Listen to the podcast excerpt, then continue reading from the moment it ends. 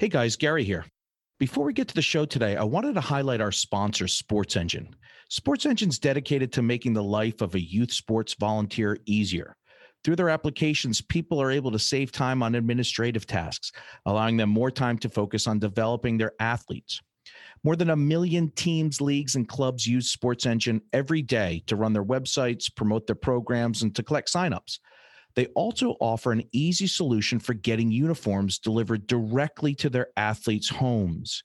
It's called Sports Engine Gear, and you can check it out at sportsengine.com forward slash gear to get started. Great. Now, on to our show.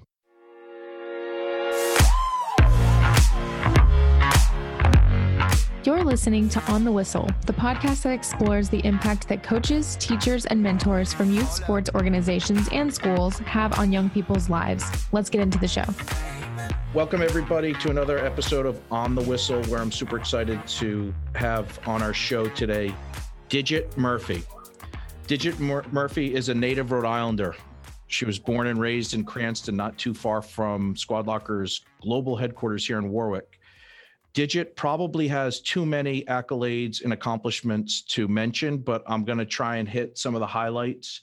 She was a four time letter winner as a female hockey player at Cornell University, where she was also captain her junior and senior year. And if I'm correct, I think you got two Ivy League titles there, did you? We did. We did. Later becomes head coach of Brown women's hockey, Brown University women's hockey, eventually becomes the single most winning D1 hockey coach of both men and women at the time. I don't know if that record still stands, but you held Oh, it for a period of time. I'm, I'm too, no, people have caught up. I left the game almost 12 years ago. So, So they they caught you, but they couldn't keep you while you were in the game. Um, Digit's done a bunch of other really interesting stuff, as well as a head coach of the Chinese National Olympics, Canadians win- women's hockey, and right now serves as uh, head coach for the Toronto Six, which is a National Women's Hockey League expansion team. So, Digit, super excited to have you on with us today. thank you. I, uh, I'm actually, the, the, the coaching gig was actually secondary. I first started out as the president of the club here in Toronto. So now I wear two hats, kind of uh, a la maybe kind of a Belichick, you know, coach and GM. I'm the coach and president. So um, it kind of fits me, especially love it. COVID. But yeah, and then uh, just before I had you, I had a board call for our nonprofit, Play It Forward. So, you know, what we really try to do is elevate the conversation about women in sport. And I, I'm lucky enough to have a platform that's high enough so people actually, you know, respect what I do. But I think there's so many people in the world, especially women, women coaching, women, you know, volunteering their their time in the community, teachers that really are the champions in the community. I just happen to have the platform, so I'm happy to be here. I'm happy to support Squad Locker. I know a couple of our teams do. I think our team down in Tampa, our Herstory Museum, which is another thing that you know I'm I'm active in, is telling them in sports stories or telling them in stories. So there's just a lot of things that Digit Murphy does. My friend says you have a whole ecosystem. I'm like, I like that. I'm gonna have to use that. So I have an Did ecosystem. you you just said I have a platform because people respect me and respect what I do. What is it that you do that makes people respect you? Well, I think that A, I'm one of the longest standing females in the sports world just because of how long women's sports has has been in in the in the conversation. I mean, Title IX was 1972, right? In 1972, I was 11 years old. Okay, I've been playing sports since I was 11 years old, and I've had the opportunity because of that statute to now go from high school athlete to college athlete to profession to college coach to professional coach to president of a club. So just by virtue of the fact that I've been in the game for so long, I think I have a lot of experience and respect. So that's that's kind of why. But a lot of it though too, Gary, is um is what sports teaches you, right? It's staying power, right? It's how do you stay relevant, you know, when Brown drops you on your head when you leave in 2011? You know, I'm, I'm open about talking about that. You know, you you come to the end of the road as a woman, you've been somewhere for 23 years. And now, how do you stay relevant? How do you continue to thrive in adverse situations? And you know as well as I do, it's because of athletics. And that's why people should play sports. That's why people should have their kids play sports. It's not about the wins and losses, it's about the journey and what you learn as a result of it. We'll get to wins and losses later because I have a great question that I try and ask all my guests on that. Um, there's a quote on your website. And for those of you who are interested, it's Digit Murphy, D I G I T Murphy.com. And it says, creating opportunities for women to grow, lead, and be successful in sports, work, and life. And you also have another quote that says, to make the world a better place, right? Yes. I think the world, make the world a better place is a really beautiful statement. And we share a similar philosophy in the sense that what we do is we try and unburden coaches and administrators so that they can invest more time in teaching and coaching and mentoring Mhm. and then have a better relationship with the young people that they're responsible for caring for. Mhm. and therefore those young people have a greater sense of self-esteem and worth and then become more productive people in the world and the world changes and becomes a better place. 100%. and that's how we think about it. And it, it feels to me like you're sharing that philosophy when you say creating opportunities for women to grow lead and be successful in sports and work life.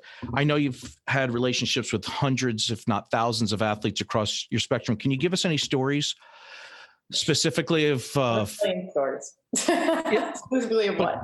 but but pick pick a couple highlights of somebody who you helped transform and and you can give names or not whether you think they'd be comfortable with that but i'd love to know about this kid or that kid this woman became this and here's how i helped So first, I want to back up and unpack what you just said about um, what you guys do at Squad Locker, uh, because I think you made a great point. A lot of coaches, a lot of people that you know you're trying to help, they're not business people, right? So you need to outsource things like what you're doing, which is you know the apparel and whatnot, and give them the best prices so that. And you know, let's face it, especially in women's sports, we have very minimal budgets. So thank you for you know doing what you're doing and, and trying to help of course all spectrums of sports but particularly women but as far as helping people from day one i think what i learned is that coaching is just a uh, for me it's teaching right and teaching is a blessing because you get to impact your wording your messaging on a, a young group of impressionable people whether they're you know, like. John when he was at our camp when he was like what five, six years old, your son. We used to have like the daycare on ice, you know, all the way from you know college athletes to professional athletes. So coaching is a blessing. So what I learned though is that now that I'm a parent, you know, I have six kids, is that if you coach them right, they have unconditional love for you, just like your children do. And when I say when you coach them right, is you coach them in a way that you're not impacting you know they're respecting you but you respect them as a human being and i think that not enough coaches and our educators kind of view their responsibility that way so my take on whether i'm building an organization whether i'm coaching a team is to start with respecting each other and giving people a safe place now back in the day when you knew me at brown sometimes i was kind of a little more i was a little more of a hard ass you know i was very um you were known as tough and Yeah. aggressive and and and loud in a way that from the side like if digit Yeah. was upset you'd be hearing about it Yeah, I mean, you know, and I used to always say on the ice, I'm not yelling at you, I'm yelling with you. Not yelling at you, yelling with you. But I'll tell you, I was yelling at those referees. But you know, as I've and you know, it's it, it was fun. But I will tell you a story about back in the day when I was um, coaching this young woman named Christina Sorbara. And Christina, actually, she's from Toronto. I just had a, a little uh, beer with her the other night up here. I'm in Toronto right now. One of my my most I, I want say storied alums, but she's just awesome. She's an awesome human. So when I was recruiting her, she was one of those kids that was going to get into Brown probably either way. When you recruit athletes at the Ivy League, there's you know there's the athletes that are going to get in, and there's the athletes that need a little help. And Christina needed no help because she came from a, a great family. She had great education. She just had a great skill set. But with that, you know, she was not, she was like a third line player on my team, but you know, she she was like really added a lot of grit, desire, just character kid, right? But when she was at Brown, she would you know, have a spin class to, you know, benefit breast cancer or whatever they used to do back then, like a walkathon. Like she would do everything, all these things. Like she was so philanthropic, which she still is now. She was involved in everything, took all, as many courses as she could. So by the end of her sophomore year, I had just brought in this massively big recruiting class, like really good players. And what I didn't want Christina to have is that was that this was on my head, right? I'll tell you in her what was in her head at the time. I didn't want her to have the burden of the Digit Murphy like boot camp mental, mentality of Brown, right? I was like, this kid should go cure cancer, right? She should be doing massively important things like sports is important, but she's had enough life lessons, man. She can go out and do it.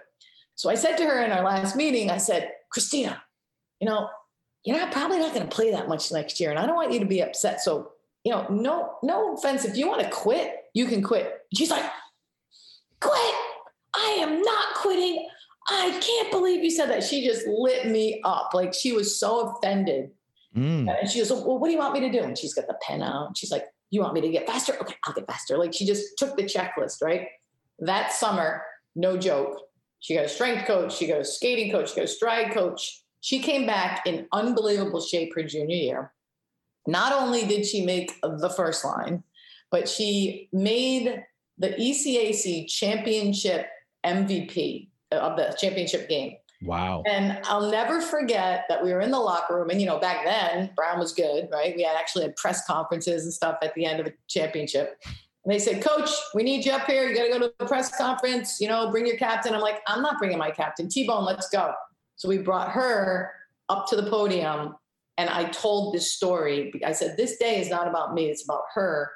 And then, you know, she became, you know, that was her, that was her day in the sun in sports, you know, just like in life. And I think it takes two things. I think it takes her recognizing how hard you have to work to get that first line spot you know, executing that. But it also takes leadership that says, you, we have an obligation to find them and catch them doing things right. And I don't think enough coaches make it about the players and not about themselves.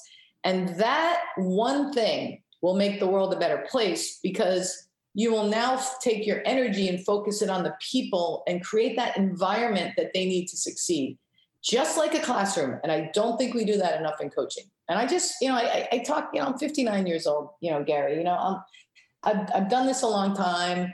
I'm not a taskmaster anymore. Last night we're going to get team pictures and my kids come running in. They're like, I'm a late, I'm late coach. I'm like, chill, relax. No one's gonna, you know, make you do sprints. I said, you're not late. I go, look at this. You want to be on time. And that's the key of coaching is not to make them punish for being uh, uh late is to make them want to be early and on time. And that's the secret sauce. And it's hard. Don't get me wrong. It's not easy because there's a fine balance, you know. But, anyways, I think this is the kind of new philosophy and methodology that's needed in this day and age to coach. And I think coaches are having a hard time catching up because they consider themselves soft or whatever. So, anyways, I'll shut up now because I could talk about this all day. Digit, um, I had on a couple weeks ago a guy by the name of Jamie Monroe who is a Brown lacrosse player. He went to Moses Brown. I know him, and he's got a great story to tell. But he's really interested in investing in teaching through free play, mm-hmm. which is he lets kids play lacrosse and then gets them afterwards and says, "See what you did here. How did you feel there? What did you learn when doing this?"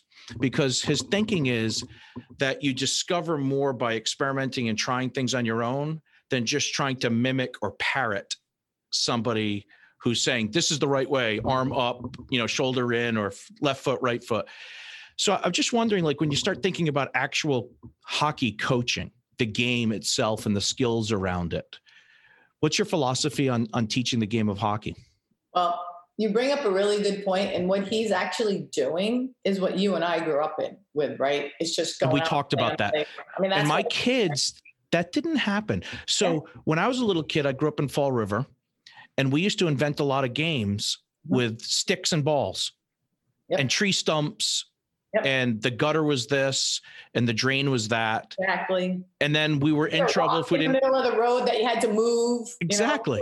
And came and so there's so little of that for my kids not that they didn't have time to be creative and have fun but all of their sporting stuff was very structure. regimented structured listen to the coach you know and it was a lot of that and so the discovery piece Yeah. didn't happen as easily for them Yeah. Well, I've I've evolved a lot as a coach, and I think it's come with um, with freedom. I think I think the system, and you know, let's talk about you know everything that everyone's talking about. The system is the system controls the masses, right? The system needs to be shattered. The system meaning government. The system meaning you know the institutions of higher learning, uh, the NCAA, like all these places. They're the system and they invoke these rules and regulations on you that you're pressured into putting onto your players in my in my opinion which means you care about wins and losses. You care about how much revenue you're bringing in. And what that does is it doesn't focus on the experience of the athlete. So i'm not saying the coaches now are to blame. I'm saying that we need to rethink athletics. That's number one Number two, personally, I've evolved because I'm not in the system anymore, right? When I left Brown, I became an entrepreneur. I became, and you know, and and even now, like I'm in probably my first position where I'm making a livable wage in women's professional hockey. When Congratulations. That's awesome. Well, well, China, China was too. So I'm upset. My second one, but my first one in the Western world, you know, Mm. because I think China is a whole different animal, right? But um, but yeah and and and the reason that i've had that freedom is because you know i had to parse out my money right? I had to figure out i had to parse out my my person. So i worked for a junior team and i worked for the boston blades. So i had like thousands of different revenue streams coming in. But i had to get a lot more creative. I had to get very much more in touch with my players and their needs and it, it helped me a lot in my coaching. So now when i go on i coach prof- like and the kids love it. The players love it because i call it we unshackle you. You're not you're not shackled by coachings anymore. You play for the love of the game. We play free hockey. We play free hockey. And by that i mean like everything's kind of free. It's like okay you don't have to catch the puck on your backhand. If you can catch it moving forward any way you want and you're still generating speed, good for you. But if you keep trying to catch on your backhand and exploding off, guess what? You got to change behavior. But it's much more forgiving. And what happens is when you when it's much more forgiving, you then let the players take the responsibility, not you. Right. So if I'm forgiving them for that behavior of the bad catching, they're going to want to catch it the way they want to do it. So you've you've taken the onus of the coach and put on player. Now I will say one thing. In hockey you can do it. In soccer you can do it. It's a very free flow game, right? It's really difficult to play my kind of, you know, love wins, you know, love the game philosophy in a sport that is very methodical like football because you have to have this game plan you know you can't you have to be structured because you have to read abc in hockey you're going abc oh shoot the four is coming here. You can't read. So you've got to get you've got to get really quick. You have to have great thinking skills. So you have to own the game. Now i mean a comparison would be a running back now that already has the ball they can get creative right? But the play that has to be called cannot be creative. So there's distinctions in sports. So anyway, so as I've evolved as a coach, I don't structure the power play anymore. We do a lot of sm- small games. Like last night, we're on the ice, and we're teaching them creativity within structure. So I'll give you an example. I only have, by the way, eight players on the ice because COVID. I can only have eight players and two coaches. We can only have 10 people. So I'm like, oh, Jesus. hard Everything's like in mini, right? it's hard So I go to the kids. I go, okay, so we're gonna play this this game where you have three blacks on one side, three whites on the other. I only got one goalie, right? And I have to draw a midline kind of in the middle of the ice, and you can only have two whites against the black when the blacks have the puck. And if it crosses over and there's three whites, you have two blacks defending. So it's constant back and forth. And then I say to them, play, play, play. Then we stop and we go, okay, now pretend it's a power play situation and you're on the half wall. You know, how do you guys figure out how to get pucks on net? And what you've done as a coach is you've taught them the freedom of playing that 2v3, 3v2 in the corner, and then you've put it into context, which is now you're in power play. So you see what I'm saying? So it's mm-hmm. it's there's a methodology behind the freedom, right? And you give them something that they know and they can relate to. Even when I draw a drill on the board, I'll draw a drill. I'll be like, you've done this drill before, you've done it here, and here's the the nuance of it. You know, it might be we have two less people, and they're like, oh. And I think coach, and that's that's to my point before. It's not about me drawing the drill. It's me relating the drill to what they already know. So, anyways, I mean, I, I love coaching and I can talk about it all day. I should have my own show. You should have a show. You should have a coaching show. You should definitely have a show. Digit. I read a quote. I read a quote somewhere in the pre-show research that said women want permission. Oh, yeah. That you said. You said Yeah. w- women want permission to fill in the blank, right? And so, what do you mean by women want permission, and who do they want it from, and what is the impact of them wanting permission? Ha! Great question. I love these questions.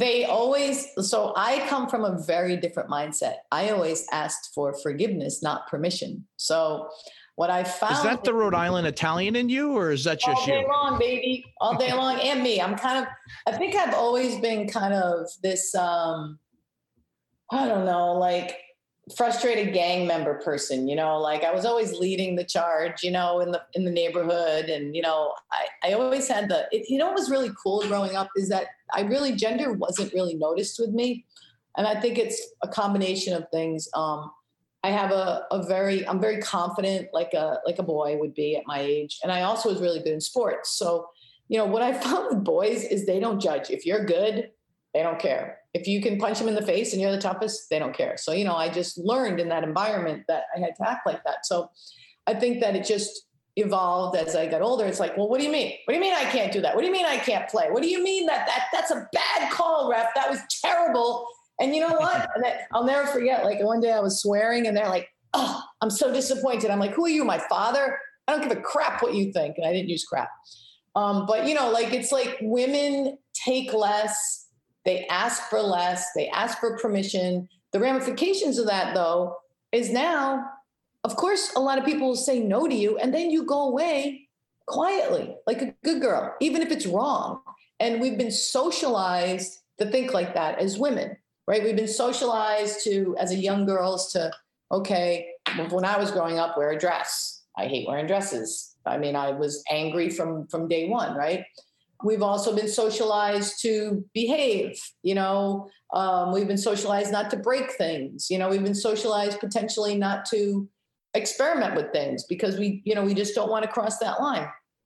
So there's there's two things about that though. It's it's good and bad, right? Because I think women think a lot about well not i think it's kind of bad because you manipulate now you learn you learn how to manipulate right when you can't get what you want how do you manipulate a search a situation to get what you want instead of really saying what you want so i think that's one of the ramifications That's a power. That's a powerful piece of knowledge, yeah as opposed to being direct and managing it and owning it.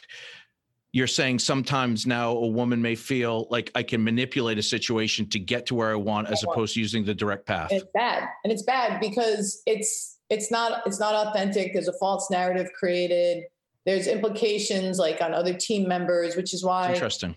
you know which is why when i i mean i am brutal in the recruiting process because of that like and you know i'm like now people can ruin your organization one person can ruin your organization if you don't have the right people Every organization. that's what I'm saying. So, so that's why it's Yep. crucial as leaders in business and in sport. I mean, it's of course it's highlighted in sports because you know it's sports, and you know wins and losses are counted, and eh, you know it should be highlighted in business because that's life or death, putting your food on the table. But you know Yep. we don't kind of look at it the same way. By the way, I do corporate coaching too, so any of your listeners, they should they should hire me. Digitmurphy.com. um, I actually did a gig with uh, one of my buddies at Mass Mutual. Talked to her team, like they love it, and also they should watch Uh, they should follow me on Insta, Digit Murph at Digit Murphy. 37 seconds. I do a whole title line thing. But anyways, so when we also ask for permission, it just puts us on the defensive all the time. It doesn't put us in the driver's seat. Like you, when you ask for permission, you are lesser than in a lot of ways, right? If you know you're not taking charge, it's like like if some instead of me saying, "Hey Gary, do you think I can?" Hey Gary, you know, I think a good idea would be this. Like, let's think about that. Like that's a, two different ways to phrase it. Hey Gary, do you think you know, could could we could we please do this? You know, like I don't know, like it just automatically puts you in the driver's seat to say yes or no, as opposed to you owning your idea, right?